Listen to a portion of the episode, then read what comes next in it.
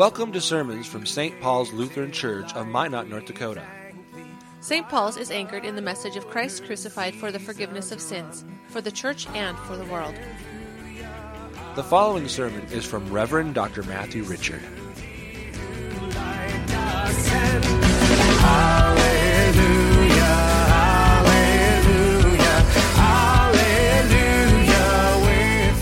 The epistle is from 1 Peter chapter 2. For to this you have been called, because Christ also suffered for you, leaving you an example, so that you might follow in his steps. He committed no sin, neither was deceit found in his mouth. When he was reviled, he did not revile in return. When he suffered, he did not threaten, but continued entrusting himself to him who judges justly. He himself bore our sins in his body on the tree, that we might die to sin and live to righteousness. By his wounds you have been healed, for you were straying like sheep, but have now returned to the shepherd and overseer of your souls. This is the word of the Lord. Thanks be to God. In the name of Jesus, Amen. It kind of sounds like Peter is telling us this morning that we Christians are to be doormats. Yes, doormats. You know what I'm talking about. It sounds like in our reading from the epistle of 1 Peter that Peter is telling you and me to become a bunch of doormats, passive and defenseless individuals. You know, Christians who perhaps allow people to wipe their dirty shoes all over us. We turn the other cheek and get hit on the other side. Now, perhaps Peter is right. After all, Jesus did teach you and me to turn the other cheek and to do good to those who hate us. Or perhaps Peter, in our epistle reading from this morning, was still feeling a bit guilty for that night in the Garden of Gethsemane when he wrote these words. When he, remember, when he drew that sword and struck the slave of the high priest, cutting off his ear. If you can recall, the night before Jesus' crucifixion, a group came to arrest Jesus in that garden, and Peter, well, he reacted impulsively Yes, with an impulsive recklessness. He pulled that sword out of its sheath and he set out to attack the whole entire group. Gotta love Peter, huh? However, Jesus rebuked Peter, telling him to put his sword back into its place. Now, regardless of Peter's exact motives, the point still remains for us today. It sure sounds like this morning that you and I are called to be a doormat, a small rug where people can wipe their dirty shoes on. Listen again to what Peter tells you and me in our epistle reading this morning. He says this To this you were called, because Christ suffered for you, leaving you an example that you should follow in his steps. When they hurled insults at him, he did not retaliate. When he suffered, he made not threats. Indeed, no way of getting around it. We are told to follow the steps of Christ, his example, not to retaliate and not to make threats. But is this the same as being a doormat? That's the question. Is it the same as being a doormat? Remember that same night when Peter cut off the ear of that slave, that slave of the high priest, that one that was sent to help arrest Jesus? Well, that same night, remember that very same night, after Peter pulled that sword out and cut the ear off of that soldier, that same night, Peter was while he was sitting in that courtyard. And then a little servant girl came up to him and said, You were with Jesus the Galilean. And if you can remember, to which Peter, to these words, he did not pull out a sword from his sheath. He did not bolster up his chest and be confident in saying, Yes, I am, but rather he denied it to everyone. Later, as Peter moved away from that courtyard to the gate, where two others saw him, they said this This man was with Jesus. And again, instead of pulling a mighty sword from its sheath, well, Peter, well, he denied Jesus, even with an oath.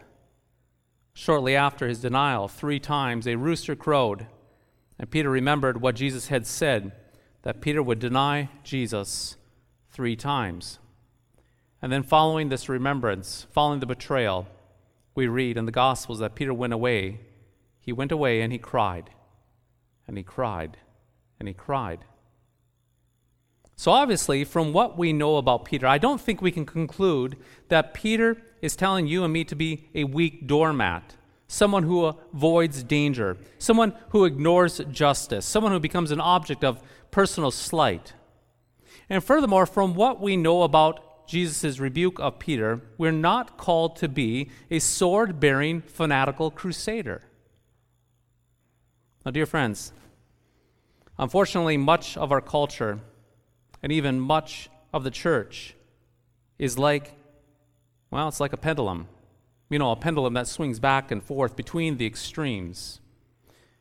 It seems that in some churches, Christians are encouraged to be a bunch of, well, let's say it this way, a bunch of spineless, mousy doormats to everyone around them. Being a reed blowing in the wind, being a doormat, being, well, approving of everything, is foreseen and considered not to be detrimental, but a virtue. In these churches, Christians are taught to be overly agreeable, to be one who has sappy, sentimental thoughts of love, while never drawing a sword, never standing for anything. And tragically, in these churches, that popular sentiment that we've heard before is true. If you don't stand for something, you'll fall for anything. However, perhaps what is equally tragic is the other side of the pendulum when it swings to the other side. What is equally tragic are churches that swing in the other direction. You know, the churches that are quick to draw the sword, the kind of churches and individuals that put their trust in force, put their trust in weapons, put their trust in power. In these churches, Christians, while they're taught to be overly triggered, quick to retaliate, disagreeable. Living by the sword is not seen as a detriment, but as a virtue in these churches. In these churches, the words of Christ are still true for them. If you live by the sword, well, you will die by the sword. So, what's the point then? The reading from the Epistle of Peter is not stating that we Christians ought to go the way of, say, let's just say it this way Winnie the Pooh.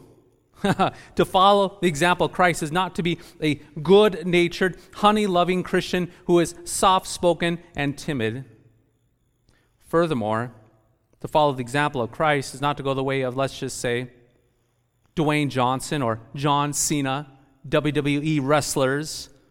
Following the example of Christ is not to be perhaps a lethal weapon of force that runs through a brick wall and demolishes everyone's enemies with a swift kick or a five knuckle shuffle punch. So, what is Peter saying? What is he saying to you and me in our epistle reading this morning? Keep in mind, you're Jesus when they called him every name in the book. When they called him every name in the book, he did not retaliate. Jesus was accused of being a deceiver, he was charged as a blasphemer, he was accused of being a rebellious, evil inciter, and yet he did not return an insult for an insult. Indeed, he did not return an insult for an insult. Furthermore, when Jesus suffered injustice through his trial, that kangaroo court that happened that night after the Garden of Gethsemane, well, he did not threaten punishment in retaliation. He did not call down, get this, he did not call down wrath from heaven. He did not call down legions of angels to destroy the whole world, which I might add, he could have done at that point in time. And so, to the point, Jesus was not some cuddly Winnie the Pooh honey bear, some weak and helpless and spineless doormat. And furthermore, Jesus was not some unhinged, power hungry blockhead with a thirst for blood and vengeance, but instead, Jesus was humble. Indeed, he was humble, he was meek. But, my friends, when the Bible talks about the meekness of Christ, when it talks about meekness and humbleness of Christ, it does not mean mousy. It does not mean mousy without a sword, but it means, get this, it means self controlled and having a spiritual composure. My friends, we must not forget that Jesus was not helpless on that cross. He could have, again, he could have called down legions of angels. Instead, though, being spiritually composed, he willingly chose the cross. He endured the scorn. He went into Jerusalem on his own accord for you and for me. And unlike Peter, Jesus, he kept his sword sheathed. He kept his sword sheathed. And so, as a Christian, you are called to meekness, to accept opposition in this life. You are called to receive insults from the world. We should, in fact, expect it itself. We should indeed expect to endure irritations from the world. You and I are not. You and I are not to quickly pull our swords from its sheath to return evil for evil. But you're to remain, get this, steadfast, to remain firm. And furthermore, you are not to surrender your sword and roll over to become a doormat to everyone in this culture, in this world, everyone around you. Remember that Peter was condemned both for his irrational swinging of the sword and also at the same time his cowardly denial of Jesus the same night, the exact same night. Baptized saints, you're to have a spiritual composure in this life, to be immovable Yes, immovable with a hand on your sheath, your sheath sword, while standing with complete calmness. But how is this possible? Unfortunately, as previously mentioned, much of the world and even well intentioned Christians will either rage, they will either rage at wickedness by swinging the sword, returning evil for evil, or they will bow to the wickedness of this world by surrendering their sword, becoming a doormat, but not you. Yes, not you.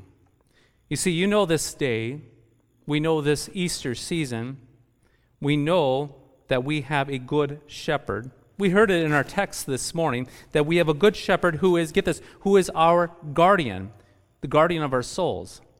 And your good shepherd is not some weak willed hired hand that runs at the first sight of any kind of threat of a wolf, of a hungry wolf, but instead as we heard in our gospel reading this morning, your good shepherd, he gave his life. Oh, he gave his life to protect and to keep his very own. And so the point is if you have a good shepherd that guards your souls, what shall you fear? What shall you fear? And that is the key, is it not? Because you have Christ, you shall not fear, nor shall you be easily offended in this world of scorn. And so, baptized saints, stand firm this day with spiritual composure, having your sword sheathed. For your good shepherd was raised from the dead and sat at the right hand, and is, is seated at the right hand of the Father with all power and authority. You belong to him, and he is your protector of your soul. However, since we must keep in mind that we do live in an often hostile world, we need to be not so naive to think that we should not be cautious with our lives as we live in this vale of tears. We must not assume that we are indestructible. We must remember that Stephen was stoned. We must remember that Paul was beaten. And the prophets of old, they were murdered. And so, in times like these, if the money of the wallet could buy food and bribe a crooked gatekeeper to live another day, it was worth carrying back in those days. If having a bag could be used to secretly transport Paul's letters, his epistles from church to church, well, it was worth carrying. If having a sheathed sword could discourage an attacker, it was worth carrying. And the same is true for you and for me today. Yet I might add, without fear, and without forgetting that you and I have a good shepherd, a good shepherd of our souls.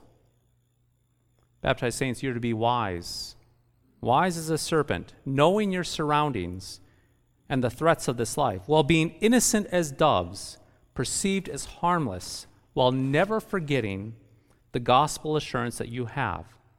You have a good shepherd that guards your souls no matter what this life brings. You have a good shepherd. His name is Jesus Christ. You are his sheep. You are guarded by him. In his name, amen.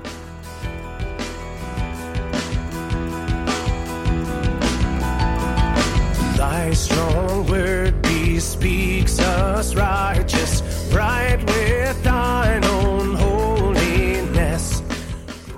Thank you for listening to today's podcast sermon. You can access a full manuscript of today's sermon from Pastor Matthew Richard's blog at www.pastormattrichard.org or visit St. Paul's website at www.stpaulsminot.org. The Lord bless and keep you.